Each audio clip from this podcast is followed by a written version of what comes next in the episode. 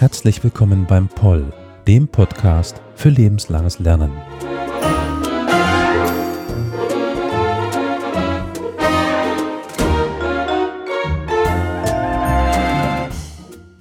Der Holodomor, die Hungersnot in der Sowjetukraine zu Beginn der 30er Jahre, ist das schlimmste Trauma der ukrainischen äh, Geschichte.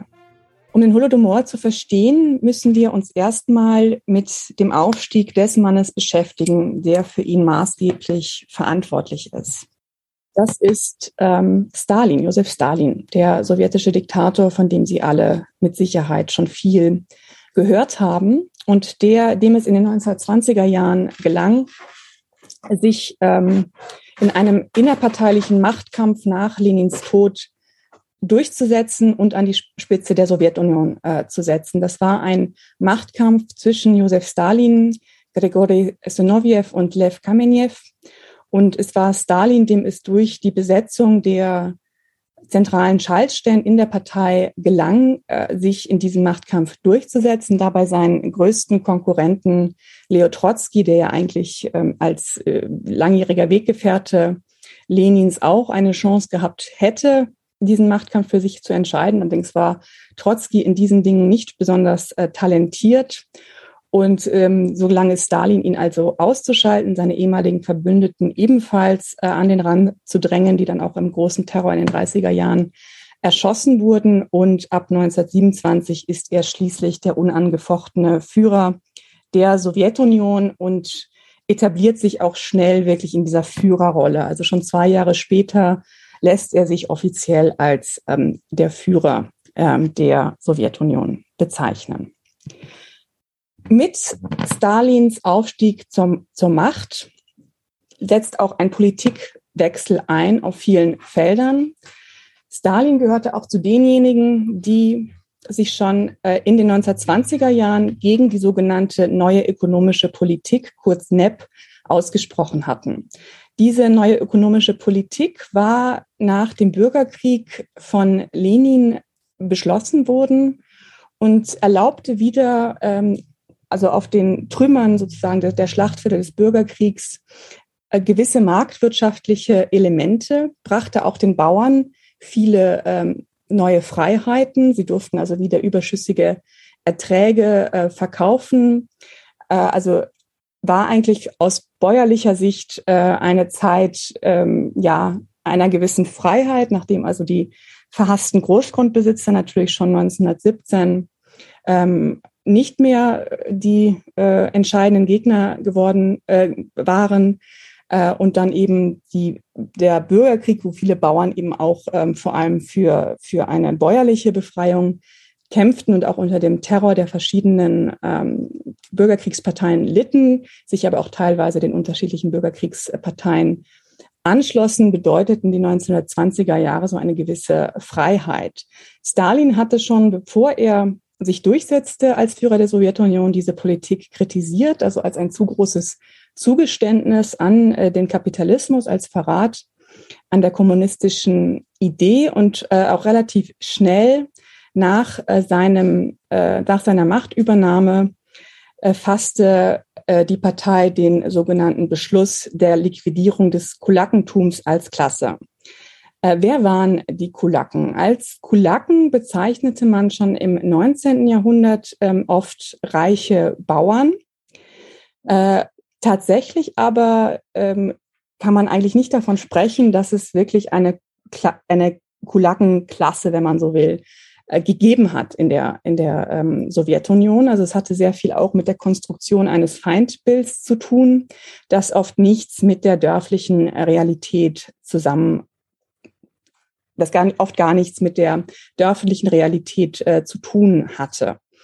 Äh, auf Ukrainisch ähm, bedeutet der Begriff oder heißt der Begriff äh, Kurkul und gegen diese bäuerliche, vermeintliche bäuerliche Klasse richtete sich also die ähm, Politik Stalins am Ende der 1920er Jahre.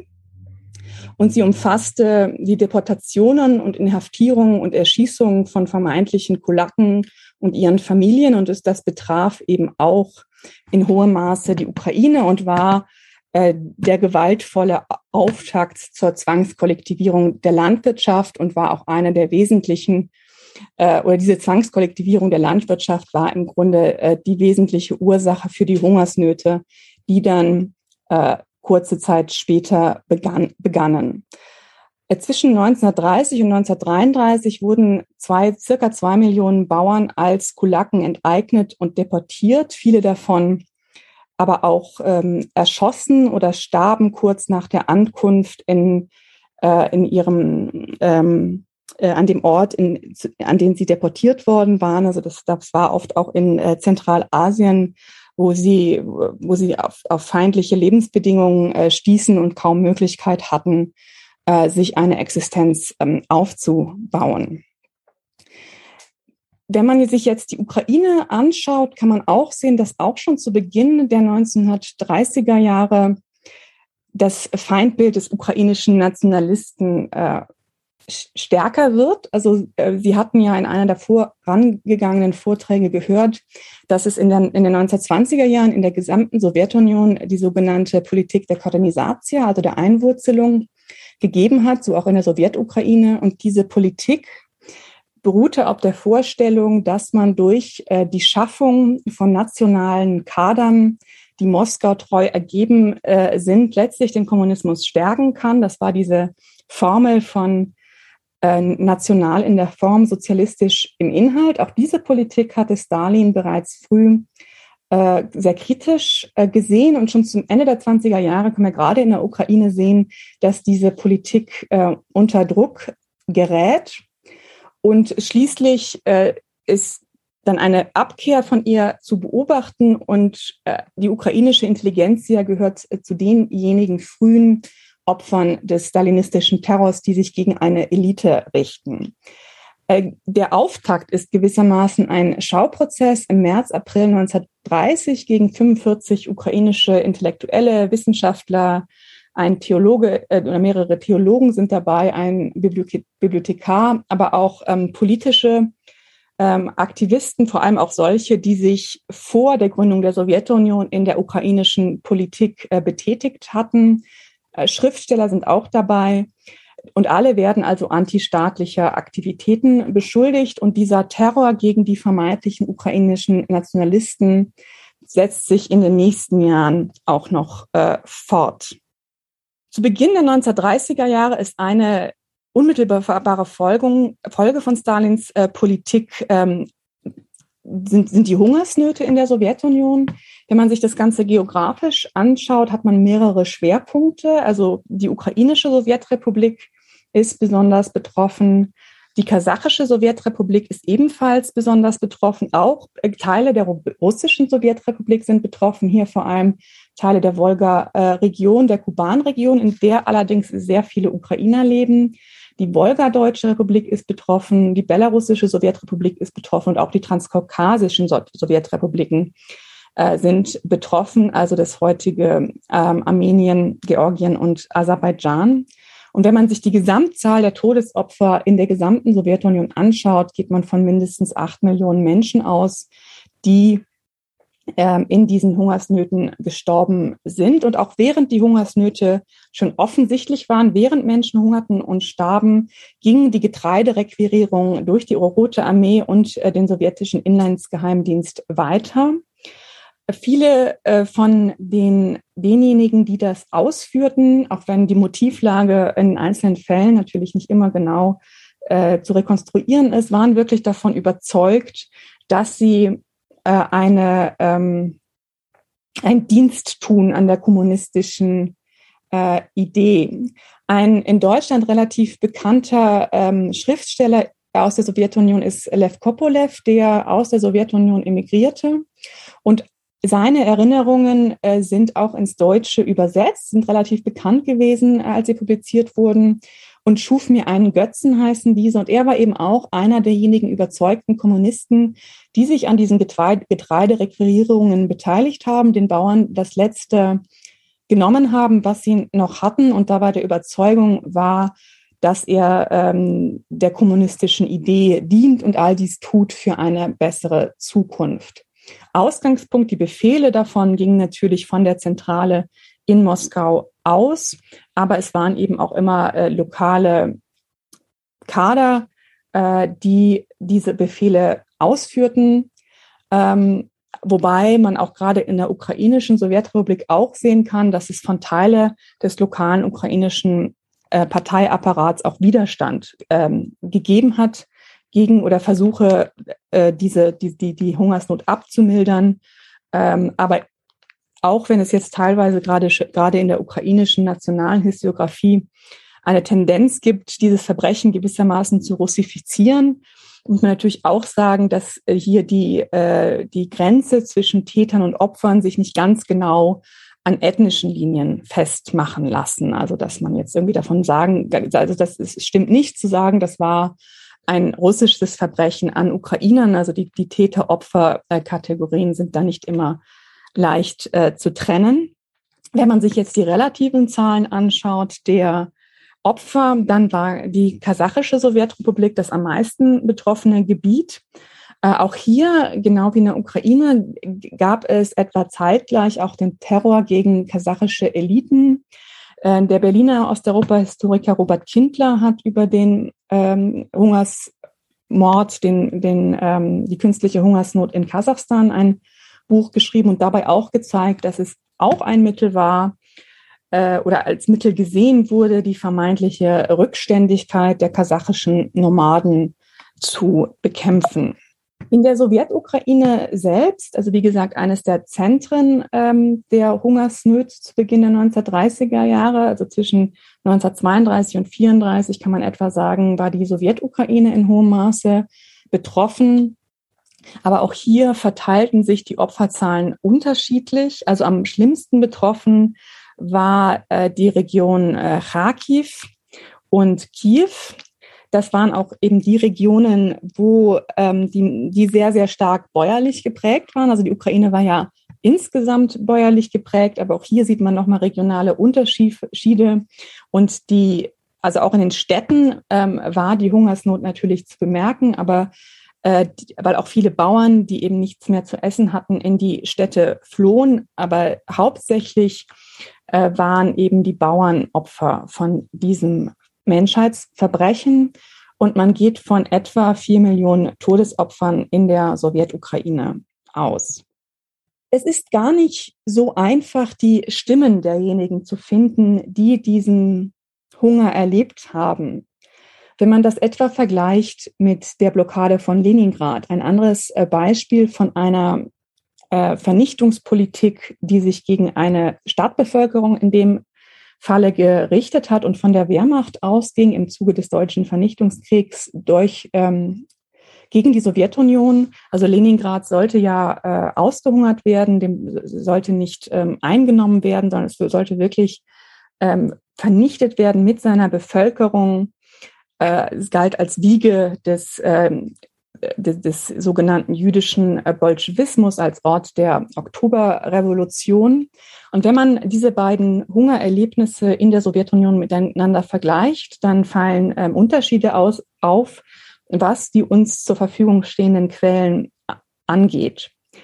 Der Unterschied lässt sich ähm, auf vielerlei Weise erklären. Einmal einfach damit, dass, wie gesagt, die meisten Opfer des Holodomor äh, in der Ukraine Bauern waren. Das heißt, ähm, auch oft Menschen, die eben nichts ähm, schriftlich hinterlassen haben, die nicht, die äh, zu deren ähm, Leben es nicht gehörte, etwas niederzuschreiben. Äh, das heißt, die haben einfach auch weniger schriftliche äh, Zeugnisse. Anders eben in der äh, Leningrader Stadtbevölkerung mit ihren vielen Akademikern, mit ihren Intellektuellen, äh, mit, ihren, ähm, mit ihrem städtischen Milieu, also wo viel mehr Menschen äh, Tagebuch zum Beispiel führten oder auch die das, das Schreiben über den Hunger als Überlebensstrategie ähm, entdeckten, also ähm, einfach um irgendwie durch den Tag zu kommen, diese, dieses Hungergefühl zu versuchen zu äh, verschriftlichen. Äh, das ist einmal ein Unterschied äh, zur Sowjetukraine. Ein zweiter Unterschied ist, dass ähm, die Hungersnot in der Sowjetukraine oder überhaupt in der Sowjetunion im Grunde die gesamte sowjetische Periode hindurch, also bis äh, mindestens zur Perestroika unter Michail Gorbatschow, äh, tabuisiert worden ist. Also es war nicht möglich, darüber zu sprechen. Das heißt, es war auch nicht äh, so gut möglich, die Stimmen der Überlebenden zu dokumentieren. Also es ist auch ein Unterschied äh, zu Leningrad, wo es also ähm, beginnend mit dem sogenannten Tauwetter, aber dann auch noch in den 1970er Jahren äh, die Initiativen gab. Das Wichtigste ist ähm, das Blockadebuch äh, von Daniel ähm, Granin und ähm, Adis Adamovic, die also äh, dann begonnen haben, Zeugnisse zu sammeln. Und da war das eher möglich, weil die Lokale von Leningrad ja ein deutsches Verbrechen äh, war und somit das äh, Sprechen darüber eben in der nachstalinistischen Zeit eher möglich war, als über ein sowjetisches Verbrechen äh, zu sprechen. Äh, und auch da kann man zwar beobachten, dass, ähm, dass bestimmte Narrative durchbrochen wurden in den 1970er Jahren. Also vorher war sehr stark diese Heldenerzählung. Leningrad hat Widerstand geleistet, Leningrad hat bestanden, Leningrad hat gesiegt. Das waren so die Narrative unmittelbar nach der Nachkriegszeit, unmittelbar in der Nachkriegszeit. Äh, und die wurden dann eh zunehmend äh, ja relativiert, ergänzt eben durch diese Opfererfahrung und auch durch Dinge, über die man nicht sprechen konnte. Und äh, dieser Prozess äh, ging im Holodomor erst sehr viel später los, nämlich erst eigentlich mit den 1980er, 1990er Jahren. Und dann begannen vermehrt äh, vor allem natürlich ukrainische Historiker äh, mit den Überlebenden zu sprechen und deren Erlebnisse äh, festzuhalten. Und in, zu der Zeit waren natürlich auch schon sehr viele äh, gestorben und es sind natürlich auch traumatische Erlebnisse. Wie ich zitiere jetzt einen der eher seltenen, ähm, relativ gesehen äh, Tagebucheinträge von äh, einer Frau, die den ähm, Holodomor überlebt hat, äh, Alexandra Ratschenko, die im Februar 1932 schreibt, ich habe solche Angst vor dem Hunger. Ich habe Angst um die Kinder. Möge Gott uns beschützen und Erbarmen mit uns haben. Es wäre nicht so schlimm, wenn dies aufgrund einer schlechten Ernte geschehen wäre. Aber sie haben das Korn genommen und eine künstliche Hungersnot geschaffen. Ein gutes Jahr später schreibt sie dann vor allem über Tod. Die Menschen sterben. Man sagt, dass ganze Dörfer in der Südukraine gestorben sind. Und auch schon an diesem Zeugnis sehen Sie, dass äh, es vielen Menschen bewusst war, dass dies nicht, äh, wie es ja dann oft propagiert wurde, eine Hungersnot war, die auf ähm, Missernten zurückzuführen war. Es gab zwar auch dann zeitgleich auch schlechte Ernten, aber es war wirklich eine staatlich verursachte Hungerspolitik, äh, die eben Abermillionen Menschen das Leben kostete. Und zugleich war es natürlich schwierig, über diese Dinge überhaupt zu sprechen. Also selbst, selbst wenn das im, äh, im Familiengedächtnis sich noch hielt, dass diese Erinnerung noch gab, war das natürlich unheimlich schwer, darüber zu sprechen ähm, weil es auch keine, zum Beispiel wie im Falle Leningrads, konnte man sich in eine Heldenerzählung retten. Wir haben Widerstand geleistet. Diese Ausweicherzählung war überhaupt nicht möglich. Es gab Fälle von Kannibalismus. Äh, es waren extrem traumatische Erlebnisse, etwa von Eltern, die äh, hofften, dass ihre Kinder überleben, indem sie ihnen sie in ein Waisenhaus geben, nur ähm, um zu erfahren, dass sie dann auch dort den Hungertod äh, starben. Es gibt Fälle, wo ähm, Familienmitglieder sich ähm, also gegenseitig ermordet haben, wo Kinder ihre Eltern ermordet haben oder umgekehrt, äh, um darüber zu überleben. Der Hungertod wurde zu einer Alltagserscheinung, Erscheinung, in der ähm, eben Leichen, ähm, ausgehungerte Leichen äh, auf den Straßen, auf den Dörfern äh, allgegenwärtig waren.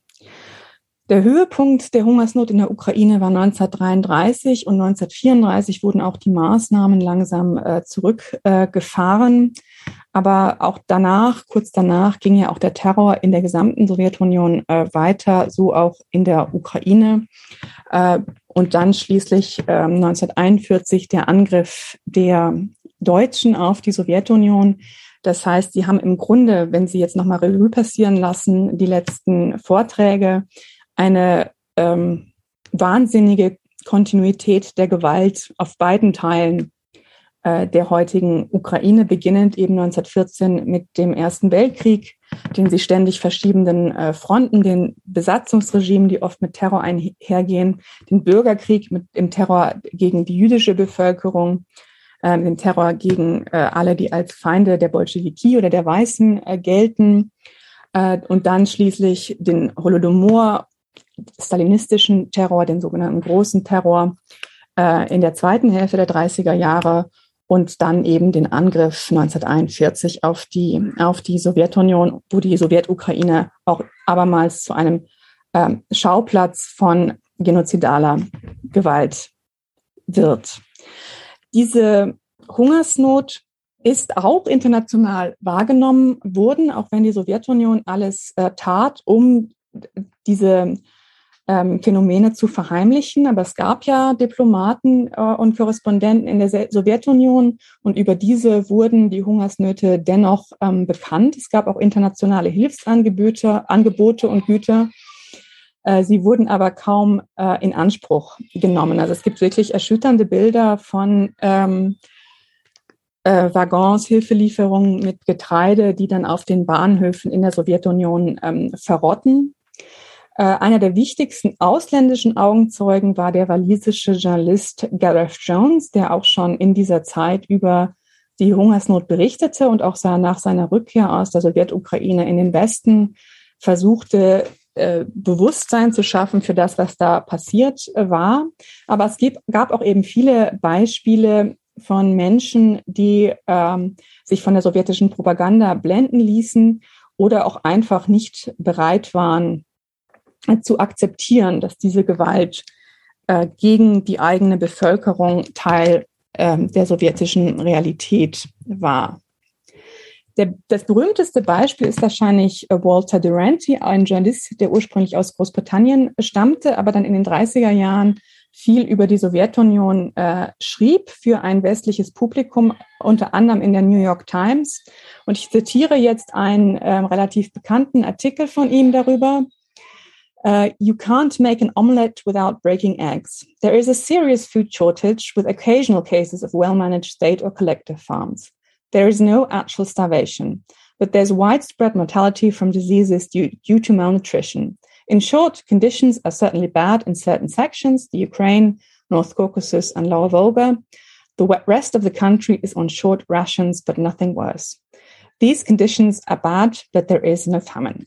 Wie wir äh, inzwischen wissen und wie Gareth Jones auch schon zu der Zeit wusste, mit dem äh, Walter Duranty sich auch Schlagabtausche äh, öffentlich ähm, geliefert hat, war das nicht äh, zutreffend. Also Walter Duranty war zu der Zeit in Moskau äh, und diese ähm, Berichte über die Hungersnot in der Sowjetukraine wurde auch von den Ukrainern in der Zweiten Polnischen Republik wahrgenommen.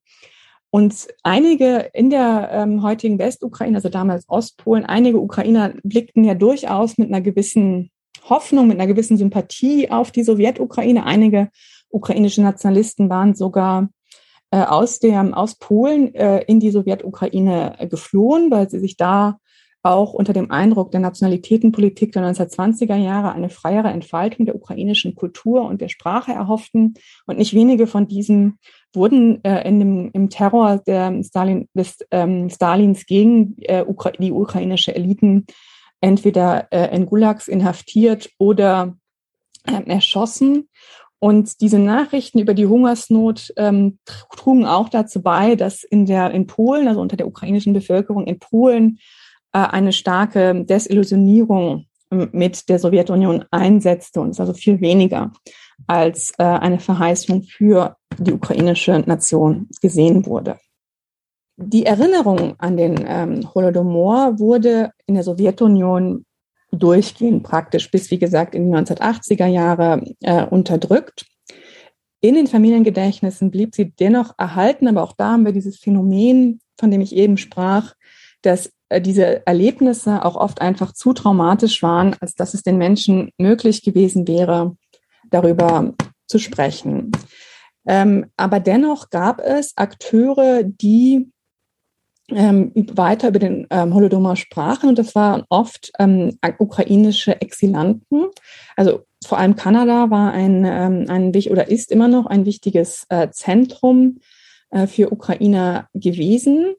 Man muss äh, allerdings dazu sagen, dass diese Exilanten auch nicht selten auch diejenigen waren, die ähm, in dieser, dieser Tradition des extremen ukrainischen Nationalismus äh, standen, äh, die ähm, Beteiligung von Ukrainern im äh, Holocaust äh, entweder herunterspielten oder verschwiegen, genauso wie die Morde an der äh, polnischen Zivilbevölkerung im Zweiten Weltkrieg. Und äh, es wird auch vermutet, dass der Begriff Holodomor, also der, der Urspr Ursprung dieser, das bedeutet im Grunde genommen Tod durch Hunger, dass der, der dass der Begriff erheblich von ähm, diesen ukrainischen Exilanten geprägt äh, waren und 1900 äh, also Ende der 1980er Jahre fand er eben auch in den ukrainischen Diskurs Eingang und inzwischen ist es ein auch international äh, etablierter äh, Begriff äh, in der historischen Forschung und in der Ukraine, äh, ukrainischen Erinnerungskultur ohnehin.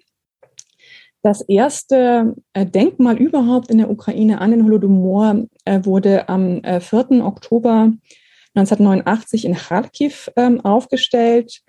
Äh, das ist ein sehr einfaches Holzkreuz. Es steht bis heute da. Ein sehr einfaches Holzkreuz, äh, das eben äh, an die Opfer des Holodomor erinnert. Nachdem, nach der Unabhängigkeit der Ukraine 1991 ähm, ja, ja, erlebte das natürlich einen äh, viel größeren, ähm, äh, bekam die Holodomor-Erinnerung einen viel größeren Stellenwert in der ukrainischen Gesellschaft. Also es hatte auch natürlich damit zu tun, dass dann auch ähm, ja äh, gegen die Sowjetunion gerichtete nationale Projekte ähm, wieder viel mehr Einfluss hatten. Also Geschichte wurde viel mehr national erzählt. Das ist die eine Dimension. Die andere Dimension ist aber auch einfach, dass da einfach wieder das Sprechen über sowjetische Verbrechen, über Trauma, über Gewalt, Gewalt gegenüber den Ukrainern ähm, möglich wurde überhaupt dass es ähm, von staatlicher Seite gefördert wurde, diese Holodomor-Erinnerung. Äh, das begann mit ähm, dem Präsidenten, dem zweiten äh, ukrainischen Präsidenten Leonid Kutschma, der 1998 ein Gedenktag, der Gedenktag für die Opfer des Holodomor äh, einführte. Zu einer wirklichen geschichtspolitischen Offensive kam es dann aber erst ähm, mit der Präsidentschaft von Viktor Juschenko, der ja äh, aus der sogenannten Orangen Revolution 2004 siegreich hervorgegangen war, zum Präsidenten gewählt wurde und eben nicht nur eine stärkere westliche Orientierung seines Landes anstrebte, sondern auch eine ähm, ja, Emanzipation, wenn man so will, eine national verstandene Emanzipation von der Sowjetunion. Und er war es, der den Holodomor als wirklich äh, zentralen Erinnerungsort der ukrainischen Nation zu etablieren äh, versuchte. Schon 2006 erklärte ein Gesetz die Leugnung des Holodomor für illegal und es gab danach weitere Versuche, äh, die Leugnung des Genozidcharakters unter Strafe zu stellen, auch wenn das nicht ähm, gelungen ist. 2008 wurde dann ein äh, Herzensprojekt von Viktor Juschenko eröffnet in Kiew, das Nationalmuseum des Holodomor-Genozids in Kiew. Und wenn Sie sich ähm, das mal anschauen können in Kiew, wenn es hoffentlich bald wieder möglich ist, sehen Sie auch schon, dass ähm, dieses, dieses, ähm, diese Gedenklandschaft ist es im Grunde genommen, auch einen sehr stark sakralen Charakter hat. Also schon in der, in der Aufbereitung ist es auch nicht zufällig äh, in, in der Nähe der, der Lavra, also der, der, der alten Klöster, die ein, ein Herzstück ähm, des alten Kiews ähm, sind, dort ganz in der Nähe ähm, erbaut worden. Äh, also es, ist, es wird, soll wirklich einen zentralen Ort in der äh, ukrainischen Erinnerungslandschaft in der Hauptstadt bekommen. Man, wenn man hineinschreitet, man so eine gedämpfte äh, Atmosphäre, es brennen Kerzen, es gibt ein Gedenkbuch. Also es ist eine starke äh, religiöse Symbolsprache. Äh, ein, ein ausgehungertes kleines Mädchen steht vor dem, vor der Gedenkstätte äh, ein ausgemerkeltes Mädchen, überhaupt Kinder, also Kinder als Opfer dieser Hungersnot, äh, ganz, ganz wichtiges Symbol geworden sind, um an das Verbrechen zu erinnern. Und was auch interessant ist, ist, dass dieses Museum ganz in der Nähe von der ähm, ähm, Matrodina, also der Mutterheimat äh, in Kiew steht, die eben an den sogenannten großen Vaterländischen Krieg und den Sieg der Sowjetunion erinnern soll. Und wenn man nach Kiew reinfährt, sieht man diese Statue schon äh, von weitem.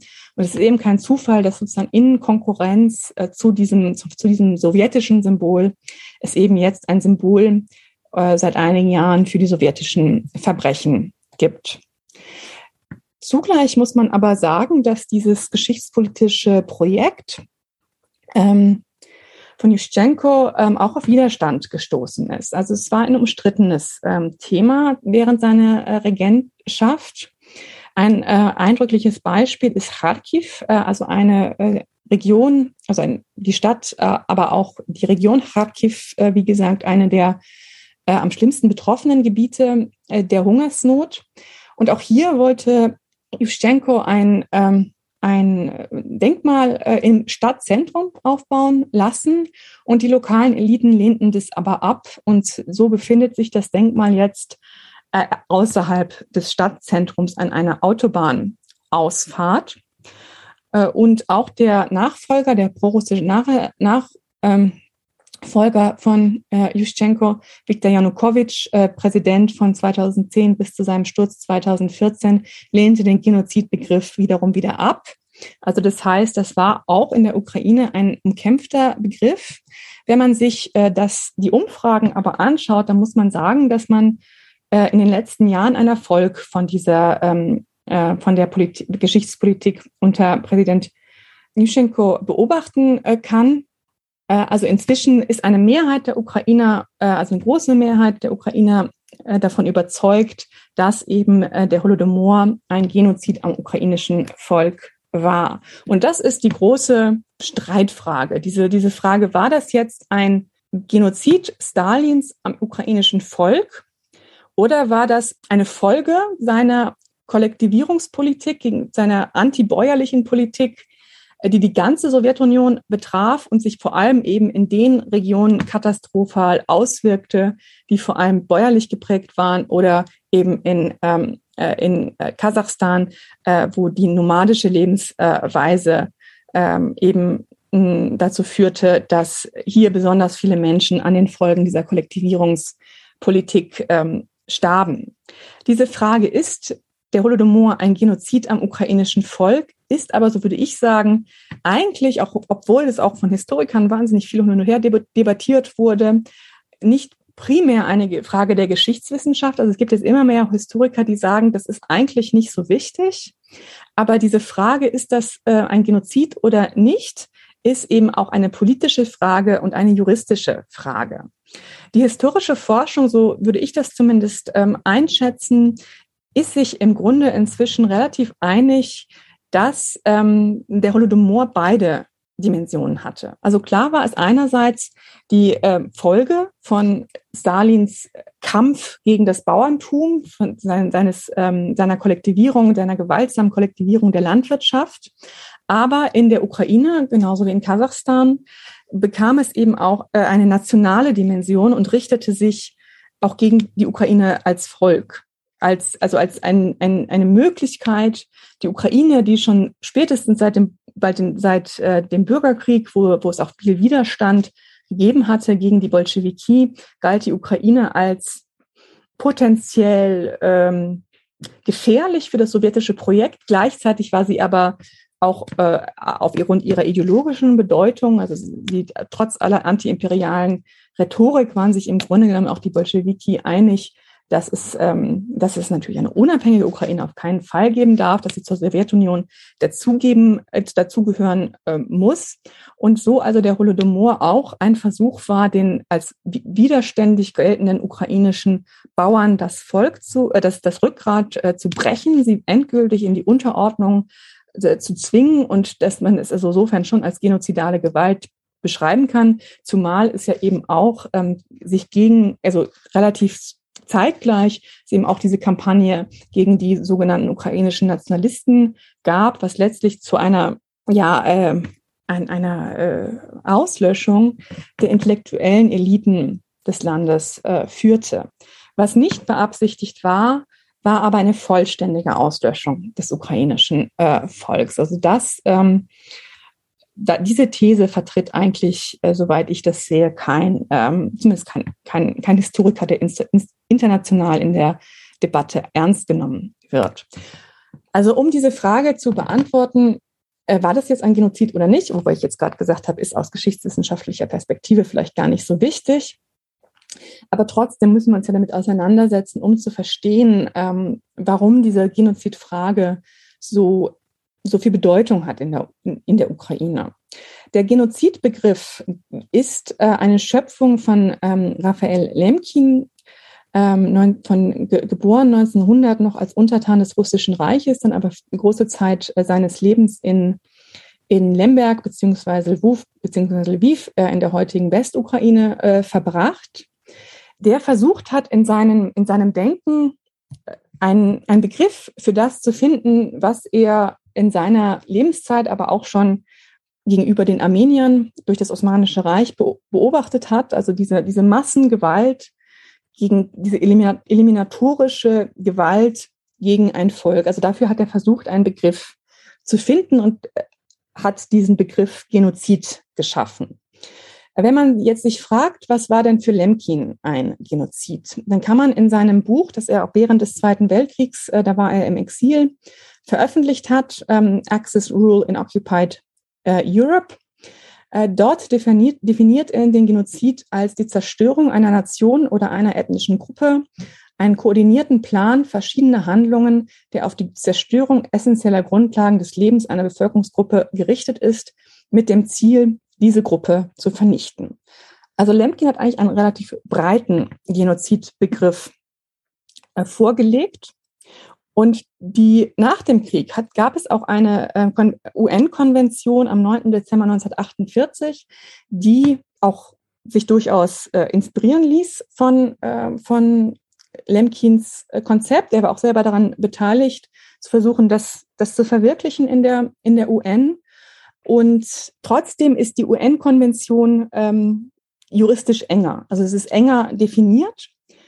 So, so heißt es dort, eine der folgenden Handlungen, die in der Absicht begangen wird, eine nationale, ethnische, rassische oder religiöse Gruppe als solche ganz oder teilweise zu zerstören. A. Tötung von Mitgliedern der Gruppe. B. Verursachung von schwerem körperlichen oder seelischem Schaden an Mitgliedern der Gruppe. C. Vorsätzliche Auferlegung von Lebensbedingungen für die Gruppe, die geeignet sind, ihre körperliche Zerstörung ganz oder teilweise herbeizuführen. Verhängung von Maßnahmen, die auf die Geburtenverhinderung innerhalb der Gruppe gerichtet sind. Gewaltsame Überführung von Kindern der Gruppe in eine andere Gruppe. Das heißt, diese Definition ist etwas enger und zentral äh, für die Debatte ist ähm, die Absicht also die Absicht, dass es planvoll in einer bestimmten Absicht übernommen, äh, unternommen wurde. Das heißt, im Grunde genommen, wenn man diese Definition erfüllen will, müsste man eine Quelle finden, wo Stalin, jetzt etwas plakativ gesagt, wo Stalin schreibt, ich möchte durch die Hungersnot die Ukraine als Volk vernichten. Und das gibt es natürlich nicht. Was auch noch äh, bemerkenswert ist und auch wichtig, um diese ganze Debatte zu verstehen, ist, dass auf diese Konvention natürlich die Sowjetunion äh, einen erheblichen Einfluss gehabt hat. Äh, das heißt auch, dass die soziale Gruppe fehlt. Kann man erklären damit, dass die Sowjetunion natürlich ein Interesse hatte, dass ihr eliminatorischer Klassenkampf gegen bestimmte soziale Gruppen, ob die nun real oder imaginiert waren, nicht als Genozid, Genozid äh, klassifiziert werden kann. Deswegen ist also der juristische Nachweis zu führen, dass es ein Genozid vorliegt, äh, relativ schwierig. Auch wenn Lemkin selber, das ist relativ spät bekannt geworden, aber er hat selber mal 1953 einen Vortrag gehalten, der vor Anfang der 2000er Jahre dann auch publiziert worden ist. Und da hat er eindeutig gesagt, der Holodomor ist für ihn ein Genozid gewesen, sogar der äh, im Grunde genommen der Höhepunkt eines länger angelegten sowjetischen Genozids an der Ukraine als Nation. Also das ist die juristische Dimension. Dann gibt es natürlich die politische Dimension. Sie werden jetzt auch in diesem Krieg gesehen haben, dass Genozid ein politisch extrem aufgeladener Begriff ist und dass es auch ein Kampfbegriff geworden ist. Ja, also dass ähm, jetzt Putin ausgerechnet den Ukrainern diesen absurden Vorwurf macht, sie würden einen Genozid begehen an der russischsprachigen Bevölkerung. Das hat natürlich, ist natürlich eine, äh, eine Missbrauch dieses Begriffs äh, und der auch bewusst gewählt ist. Also einmal natürlich, weil er ganz genau weiß, dass äh, die Ukraine den Holodomor als Genozid am eigenen Volk sieht. Und man beobachtet auch in Russland schon seit einigen Jahren, aber jetzt ohnehin die Tendenz zu sagen, nein, das war kein Genozid, das war eben eine Hungersnot, verursacht eben durch diese Kollektivierung, aber nicht, nicht in der Absicht, irgendwie geführt, irgendein Volk zu vernichten, sondern und dann werden die Missernten zitiert. Also da haben sie eine, zumindest die dominante Erzählung ist eine ganz andere. Und dann ist es natürlich auch ein Begriff, der für ein Konkurrenzverhältnis zu anderen ähm, Opfergruppen missbraucht werden kann. Also sie werden im, ähm, im, in dem ukrainischen äh, Diskurs auch ähm, den Begriff ukrainischer Holocaust äh, finden. Also diese, dieser Versuch, ähm, durch die, die, die Betonung, dass es eben ein Genozid war, äh, teilweise wird dann auch mit ähm, Opferzahlen operiert, die ähm, über den Opferzahlen des Holocaust liegen, also mit sieben Millionen oder manchmal sogar mit elf Millionen Opfern, um also, also dem Nachdruck zu verleihen, dass man eigentlich mindestens so sehr gelitten hat äh, wie die äh, europäischen Juden oder sogar noch mehr. Äh, und was auch noch ähm, ein, eine unschöne Dimension ähm, ist von diesem Genozidbegriff, ist, dass es oft, also ich, ich, ich, spreche jetzt von der geschichtspolitischen Ebene, ja, also nicht, nicht, ähm, nicht von, den, von der normalen ukrainischen Bevölkerung, die das einfach erinnert als Trauma. Aber wenn man sich zum Beispiel die Exilanten anschaut, die diesen, die die Erinnerung an den Holodomor und die, die, äh, die das Insistieren, dass es eben ein Genozid war, betonen, das sind oft eben dieselben Leute, die auch die ukrainische Aufstandsarmee heroisieren, die ihre Verbrechen negieren. Und dieses, äh, diese Tendenz äh, sehen Sie ja auch bei äh, Juschenko, also er ja einerseits eben den, äh, diesen Genozidbegriff und die Etablierung des Holodomor als zentralen Gedächtnisort der Ukraine auch erfolgreich popularisiert hat und natürlich auch einfach überhaupt ermöglicht hat, dass das soweit auch ähm, die Aufklärung darüber stattfindet. Also inzwischen gibt es über 7000 äh, Gedenkorte an den äh, Holodomor in der Ukraine. Äh, aber andererseits eben auch Stepan Bandera, äh, den berüchtigten Anführer der, der Organisation ukrainischen Nationalisten, äh, zum Held der, äh, der Ukraine ähm, erklärt ähm, hat. Und es gibt auch, aber hier wieder gesagt, es ist mir wichtig zu betonen, das ist jetzt nicht Mainstream, aber man hat immer noch auch Teile äh, dieses Holodomor-Diskurses, haben auch antisemitische äh, Konnotationen, also dass nahegelegt wird, dass dies ein, ein Verbrechen des jüdischen Bolschewismus ähm, war. Äh, und das sind eben alles so Dinge, die Anne Applebaum in ihrem Buch ausspart, so dass meines Erachtens das Standardwerk, das irgendwie allen gerecht wird und die historische Forschung nicht allzu sehr verbiegt, über den Holodomor äh, noch geschrieben werden muss. Musik